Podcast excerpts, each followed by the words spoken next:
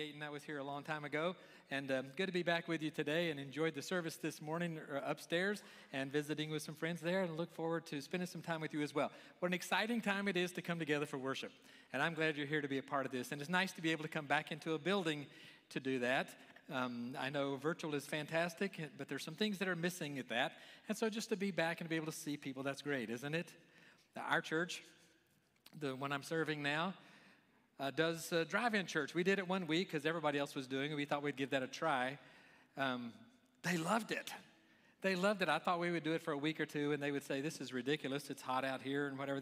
Not at all. They think it's wonderful. They caught on to the fact that you can come dressed in your pajamas, bring your breakfast with you, have a cup of coffee, bring a crossword puzzle, puzzle book, and, you know, the whole time I'm preaching away, and they're nodding every now and then. I know they're really doing other things, but I, they get away with it because they can't call their bluff on it. So we're going to do drive in church until they just get so cold they're frozen, and then maybe they'll be willing to do something else. We also have come in church, walk in church, just like this they're a little half hearted in supporting that one. So, right now, we're primarily a drive in and a virtual church. But I'm glad you guys are here to be a part of this. One thing we learn about church during all of this COVID mess, we learn what's really important. So, this is an exciting time in the life of church, capital C church.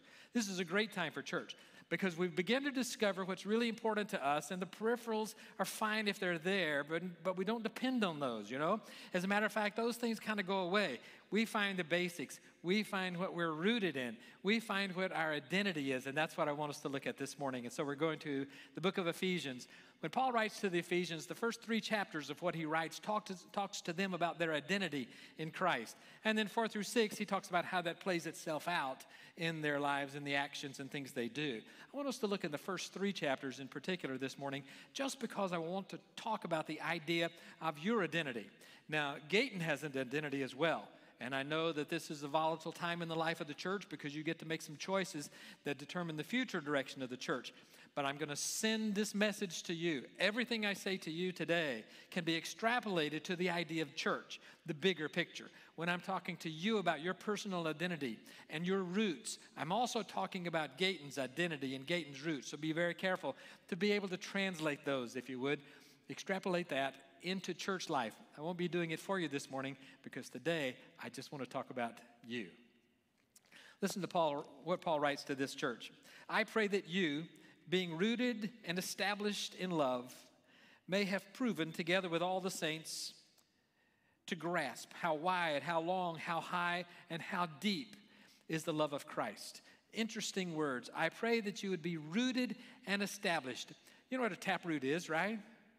So the taproot is the vertical root, the primary root that goes down directly and usually goes straight down. And then there are horizontal roots, peripheral roots that head off um, to, to the sides. And those are nice and they're wonderful to have. But the life of the plant is highly dependent on the taproot, the one that goes straight down and it grabs all the moisture and grabs all the nutrients to keep the plant afloat. The best example of a taproot I can think of is a carrot. Ever thought about that? All the carrot is is just a taproot. It goes down and it's very efficient in the way it collects moisture and in the way it collects all these, these nutrients. And so we go in and take the carrot, rob the plant that's supposed to be supported by that carrot, and we, we take advantage of all of the moisture and all of the nutrients. A white oak tree has a very strong taproot that goes straight down, and that's the one thing that keeps this tree stable when the winds blow, the storms come, when the drought comes. This taproot has gone straight down looking for moisture, looking for water, looking for nutrients to keep the plant afloat. This scripture says, hey, you be careful where you send your taproot. There are all kinds of things that are calling for your attention, saying, hey, you're nobody unless you happen to be rooted here. Look for this. But those are way off to the side. And those shallow roots may feel good today, but they're not going to be the things that keep you afloat when the winds come, when the drought strikes. And every single life has droughts and storms. You may be in the middle of one even today. It happens. Where are you rooted? Where are you grounded? And so we look at this notion of taproot because it defines who we are. Look at that one. You are defined by your taproot. Have you given thought to where your taproot goes? So I want to talk to you about your identity. if you are defined by your taproot, look at where you send your roots. So Paul writes to this little church in Ephesus. And Ephesus is an amazing city, second largest city in the world, quarter of a million people. It is the home of a lot of amazing art, the home of the highest of cultures, because Alexander the Great wanted to make sure that everyone knew the power of the Greek culture and later the Roman culture. But all of this Greek strength and pride is put into Ephesus as a jewel city. And so he builds this 25,000 seat amphitheater. Can you imagine going to a play? 25,000 friends there, no sound system or anything, but you're seeing the greatest actors and actresses in the world performing on this massive stage. But while you're enjoying the play, you can also look in the distance and you can see the gymnasium where all of the athletes, where all of the Olympians train. It's a high part of culture. You can look at the arts, you can look at the museums, you can look at the schools, the universities, the libraries, all of those wonderful things you can see that just show the pride of culture. You can see the Agora, which is a marketplace the size of two football fields put side by side. Everything that humanity sells can be bought in the Agora, including other human beings. And there from that amphitheater, you can also see the Temple of Artemis, one of the seven wonders of the world, a massive worship structure. People come from all over the globe just to see it, all of its splendor. And all of that is the place where this little church starts. And Paul comes to this church and says, Guys, don't be pulled aside thinking that you can be rooted in anything that has to do with the circus that is Ephesus. Please don't be lured in by this notion of affluence and power. Don't be caught by that. You need to know where your roots go. And yes, you may not fit into it, but you need to know this, Ephesus the world depends on you. Ephesus depends on you. You may think you're the outsider. The truth is, you are the hope for Ephesus. And I'm telling you, you, Gayton, are the hope for a world, in particular, this little section of it. You are the hope. They need you. God has called you. Watch your identity, watch where you put your roots. So, affluence and power comes into play here. Did you know that in our culture, here are some statistics $183 billion a year are spent on advertising in television and online. $183 billion of marketers who are saying to you, you need to be grounded in our product because your identity, it comes based on whether or not you use our product. Because if you want to be affluent and if you want to have power, you need to know you need to be one of us. You need to be grounded here. $183 billion they sink into convincing you of that. And unfortunately, they are very successful. There's one car company that even uses the word envy. You need to be the envy of all your neighbors. When you drive down the street, you want them to wish they were you. That's the affluence and power route. This is where you need to be. $331 billion we spend on clothes. $331 billion is more than the gross national product of Israel or Costa Rica or many other countries around the world. Yes, but it says who you are. It tells us who you are. It's so important. This is what you need to look like. Get this we spend $310 million a year on costumes for our pets for Halloween. I just think that's the stupidest thing I've ever heard. But I will tell you that our 100 pound Rottweiler made a really good SpongeBob SquarePants last year. Just in case. Can hardly wait to see what, uh, what she comes up with this year. Really, we spend that, and all of it has to do with this affluence and power and material things that come along the way. It's amazing what we do. The other day, I went to buy a pair of jeans. Now, when I was growing up, all of my clothes were ordered out of the Sears catalog and the Spiegel catalog. You may not be familiar with that one, but it's really important. I don't know why we ordered out of the Sears catalog. There was a Sears store in town, just the town that I lived in.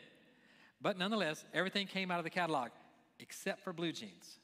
When it came time for blue jeans, and I got a pair every year, whether I needed them or not, when it came time for blue jeans, we would go to Mr. Shirley's dry goods store, and my mom would go in and say, I want this size. And Mr. Shirley would say, okay. And he would turn around and take it off the shelf, plop it down on the counter. My mom would pay for it. We'd go home and I would put it on. It'd be a little bit big, but, but then she'd make a cuff, and the cuff was about that tall. You ever seen this?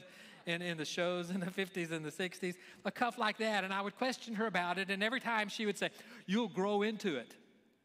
I'd have to be seven foot six by the time I was seven in order to be able to get into that thing. But nonetheless, that's the way we got blue jeans. So I decided this time around, you know, things would be different. And now I'm a grown up, and not only am I a grown up, I'm sophisticated, you know. So this time, I'm going to buy blue jeans, and I'm not going to buy them from a store that also sells groceries and tires.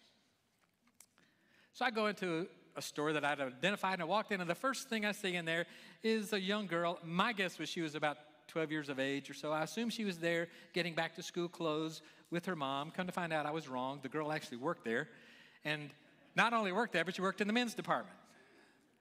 So she sashays over to me and starts to speak. She sounds like a smurf when she, when she talks. Hi, so good to see you. Good morning. What are we shopping for this morning? Well, I don't feel comfortable speaking for you, Barbie, but for me, I'm shopping for blue jeans. What kind of jeans would you like? Blue. That's the reason I said blue jeans. Yes, but I mean, ha, ha, ha. And when she laughed and she'd giggle, her voice got higher and it got louder. You could listen, hear the dogs in the distance howling. Hee, No, silly. No. Do you want them on the waist? Do you want them on the hips? Do you want them boot cut, straight cut? Do you want them flare? Do you want slim? Do you want skinny jeans? Do you want relaxed? Whoa, relaxed. I like that. Relaxed sounds good. What's that? Well, they're a little fuller in the thighs right here, and they're a little fuller in the bottom. You might want to consider that. relax. We'll go with relaxed. I like that one. That's fine. Did you want those stone washed? Well, I don't know about stones, but I like the idea of them washed. Clean is good. Clean is good. So let's go with clean. That sounds great. Uh, okay, so one last question. Um, do you want those frayed or hold? Yeah, I don't know what that means. Hee, well, dogs. Yeah. Well, frayed means they're a little threadbare right in here, usually around the thighs, but it could be anywhere because they're all different. He, you know, they're all, everyone is unique. And then, so they're threadbare, or, or they actually have holes. Now, when you actually have holes, they're usually in the knees, but they can be anywhere up and down the way because remember, each one is unique. And I'm thinking, okay, wait. So you want me to pay you for a pair of jeans that are threadbare and have holes in them when the reason I'm in here is because my jeans back home are threadbare and have holes in them? That doesn't make any sense to me at all. So you know what? Never mind. My jeans are fine. I'll just keep my jeans. If you just sell me a couple of t shirts, I'm out of here. No problem. Did you want crew neck or did you want round neck? Did you want scoop neck? I didn't know men wore scoop neck, but apparently they do. Did you want that? Did you need that in lycra or did you need that in cotton? I just left. It was not a fruitful day. Got my car, drove down to the store, and there, went in the store, bought a pair of blue jeans, two t shirts, a watermelon, and windshield wipers. And there, there's my day. All because someone is trying to convince us that you have to have this. This is where you need to be. This is your identity. You're defined by this. You're defined by material things that you collect along the way. Did you know there's a statistic that says three fourths of the garages in America do not hold a car? You know why? We have too much junk. Stuff that just piles up. And it's in the house until someone gets tired of it, and then it moves its way to the garage and the car becomes homeless. Until somebody gets tired of seeing that and wants it changed. And so they say, This has to go. And so you go out and rent a unit somewhere, $27 billion industry in America, by the way. You go out and rent a unit, take all the time and effort it takes to lug everything that is superfluous to your life and haul it off and store it in that unit, and it stays there until you get tired of paying for it. And after you get tired of paying for that, then you call 1 800 Junk and they come to the place and for a substantial fee, take everything out of that and load it up and tape it to the dump, a dump that you continue to pay for with your taxes for the rest of your life. Does that make sense?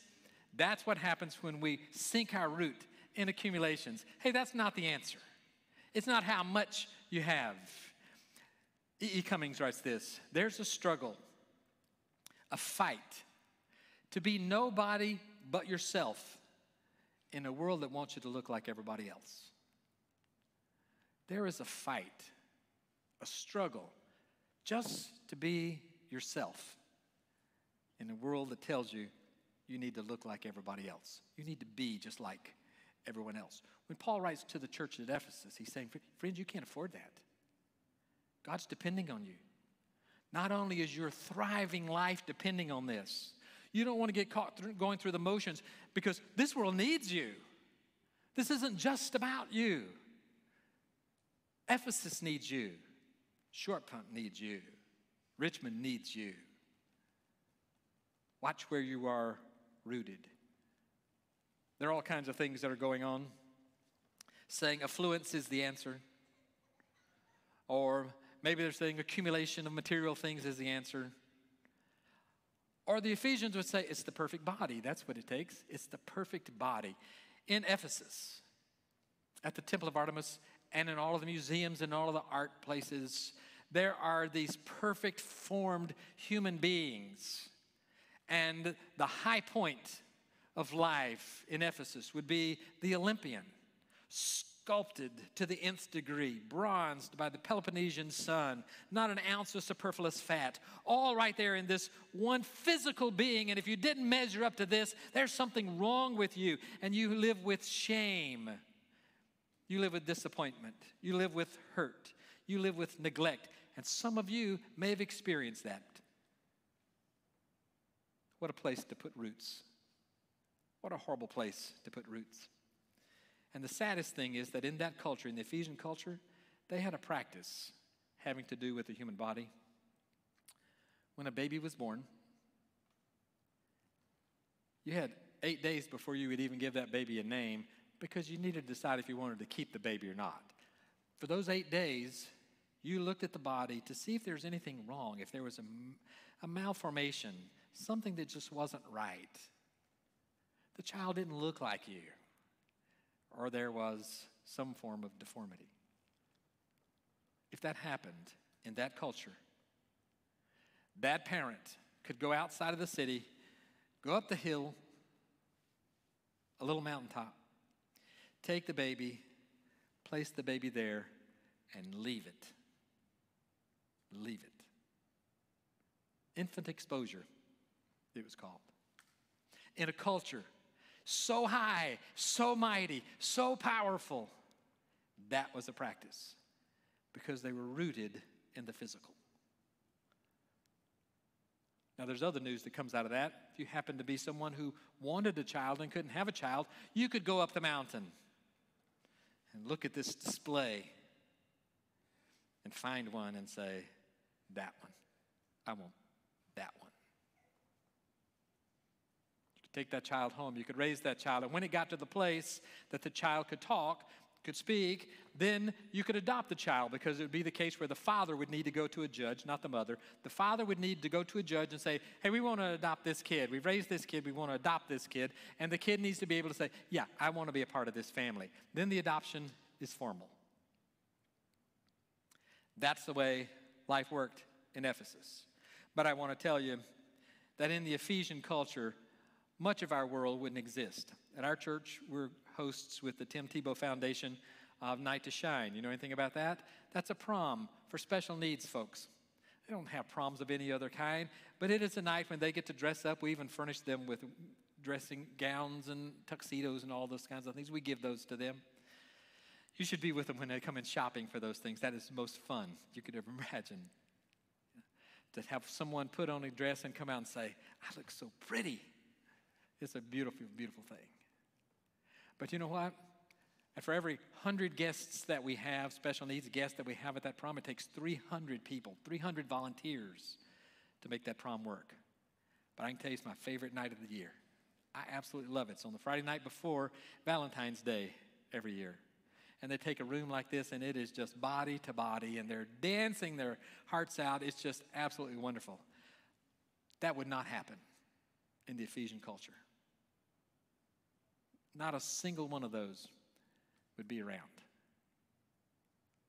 Joy would be missing. Why? Because they're rooted in the wrong place.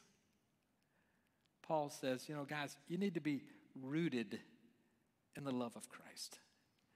That's your home. That's what matters.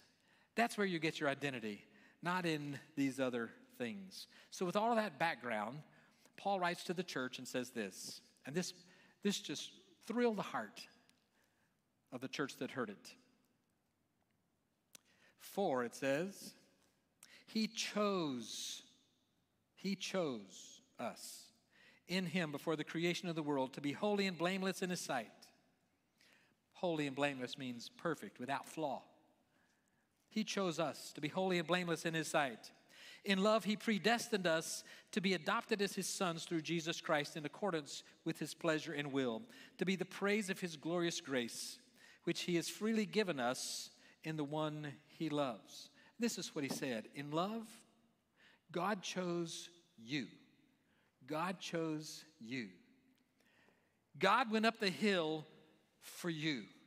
And God looked at you and said, I want that one. I want this one to be a, a, part of me. I want this one to be a part of my family. And he takes you and he brings you in and he holds you tight and he whispers in your ear that he loves you and he wants you to know that. And he wants so much for you to be able to say, I want you back. I want to be a part of your family. I want to experience that love. I want to live that love. I want my roots to be here. I want my roots to be in you.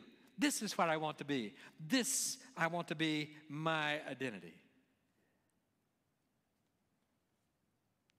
God says, I want you. And that's great news, by the way, for the church at Ephesus. These people are the outsiders, these are the not so well to do in the city. And they are the ones that have been shoved aside. They are the ones that have been put on the social hill, if you would. They are the ones who've been cast out. And Paul is saying to them, No, no, no, friends, when you're looking, when you're looking for something, don't look at Ephesus. Look at the love of Christ. That's your identity. That never changes, it never shakes, it doesn't age, it doesn't shift with every wind that comes along. And this is the only place that will stand the test of time. This is the only place that will handle the storms that you and I may very well be going through today. This is the only place where you can sustain your life in the midst of drought that others simply cannot do. You need this, and they need you. This is your identity. Do you know what your identity is? Do you know where your identity is grounded? If you feel like your identity is blowing in the wind like a Texas tumbleweed, if you feel that, did you know that you can be grounded in the right place? Did you know that there is a God who's reached out for you and has said, I want you, and I just simply want you to want me back? You can do that, and all of life shifts, all of life changes. Three key words I want to give you before we go anywhere this morning. This is how it can happen. Number one, rest in his promises. Just rest. Rest in his promises. Listen to this again. In Ephesians, I pray that you, being rooted and established in love, may have the power, together with all the Lord's holy people, to grasp how wide, how long, how high, and how deep is the love of Christ. If you struggle understanding how much God loves you, I want you to listen to this. This comes out of Zephaniah. This is a beautiful verse. Listen to this. This is you. The Lord your God is with you. He is mighty to save. He will take great delight in you. He will quiet you with his love. And get this, he will rejoice over you with singing. God sings over you. God loves you so much, he sings over you. He runs up the hill, he finds you, he embraces you, and it sends such joy into his heart that God himself sings over you. That's how much you are loved. That's how much you're loved. Rest in those promises. You are truly loved. The second word is resist. Oh, all kinds of things calling, saying, this is where you need to be rooted. If you want to be somebody, you need to be look like this. You need to be a part of that. You need to act this way. You need to do certain things. Listen, resist. You can resist. Paul writes to the church in Corinth No temptation has seized you except what is common to man, and God is faithful. He will not let you be tempted beyond what you can bear. But when you are tempted, He will also provide a way out so that you can stand up against it. In other words, you can do this. You can resist the temptations and the calls to send your taproot in other directions. You can do this. Resist with all the strength that is yours, and then rest the third word, rest. Rest, resist, and now what do we do? Well, we get down to this. We have to reflect. Listen to the scripture. So God created man in his own image. In his image, he created them, male and female, he created them. So you're in God's image, created in God's image. He sees himself in you at the top of the mountain. Here's the way it worked. In the beginning, God created the heavens and earth and all those other things, and he looked at him, it says, every day and says, That's good. That's good. The sixth day, he created humanity. And when he created mankind and, and saw the relationship that was building between mankind and the other created orders, then he looked at that on the sixth day and said, Now that's very good. So it was good, and this is very good. And then, because we're humans, we chose to send our tap roots in other directions, and we went looking for things that send us in the wrong directions. And all of a sudden, sin invades a life, and we step out of bounds, and the relationship with God is broken. The one who loves us so much the relationship is broken and he wants us back. And so he sends his son up a hill for you, and for you, and for you, and for you, and for me. He sends his son up a hill, and there, suspended between heaven and earth, when they were taunting him and they were teasing him and they were mocking him, saying, Come down from there and show us your power. And instead, he says, You know, I'm staying right here. You know why? I love you. I love you, and I came up this hill for you. He could have called 10,000 angels to destroy the world and set him free. And he stayed right there because he loves. And for that reason, God can come to the hill and point you out and say, I want you, and take you and hold you tight and say, Not only are you mine, but you are my masterpiece. Creation was good. Humanity, very good. But in Christ, you are my masterpiece. My favorite verse in all of Scripture is right there in Ephesians 2:10. You, Paul says we, but he's talking about you. You are God's masterpiece, created in Christ Jesus to do good works which he prepared in advance for you to do. If you're going to be light of the world, if you're going to be salt of the earth, he built that into you and He prepared things for you to do to make that happen. But it starts with the fact that you are God's masterpiece. You are God's work, handiwork. Look at the person to your right, wherever you are. Look at the person to your right. That is God's masterpiece. That is God's work, handiwork. Look to the person to your left. That is a piece of work. So never mind that. that is God's masterpiece. You are God's masterpiece. He took you and He put you together in Christ, it says, and He did it for a reason. Out of love, absolutely. Because He wants you to be a part of His family, absolutely. But He has things for you to do. He created you to do those things, and He put those together. And while He's building you over here in Christ, He's over here making these things for you to do. And then as a father, He backs off and He sees you connect with those things, and it just thrills His heart, and He continues singing over you. That's a God who loves you. He chose you. He wants you. He cares that much for you. He went up the hill for you. Jesus gathered his disciples together. And he said, Friends, I'm going up a hill for you. You may not understand it today, but the day will come. And he taught them lessons. He prayed with them. And in the prayers of John 16 and 17, he prayed for himself and he prayed for those disciples. And did you know he prayed for you? Then, when he gathered them together, he said, I want you to know this. This, my body, I came up the hill to shed for you. This is my body which is broken for you because I love you and I want you. He broke it, blessed it. Father God, your blessings on this bread we pray and all who partake, that you would help us reflect on the love in which we can be grounded that gives us purpose and meaning in life. In the name of Christ we pray. Amen. And having blessed it, he gave it to his disciples. Take, eat and this do in remembrance of me.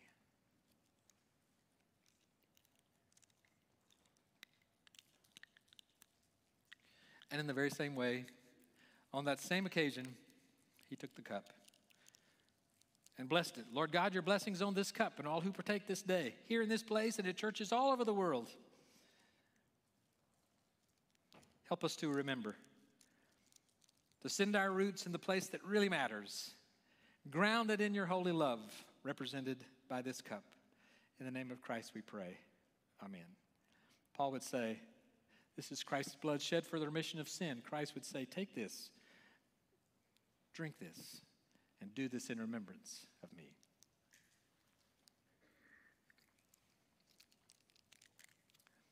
They left that place singing. They didn't understand all about it, but you know what? They were rooted in the right place. And because of that, the church exists today. Remember, He loves you. And now may the grace and the peace and the love of our Lord and Savior Christ Jesus abide with us all, both now and forevermore. Amen. Love God, love others, make disciples, serve the world. Thank you for your time this morning.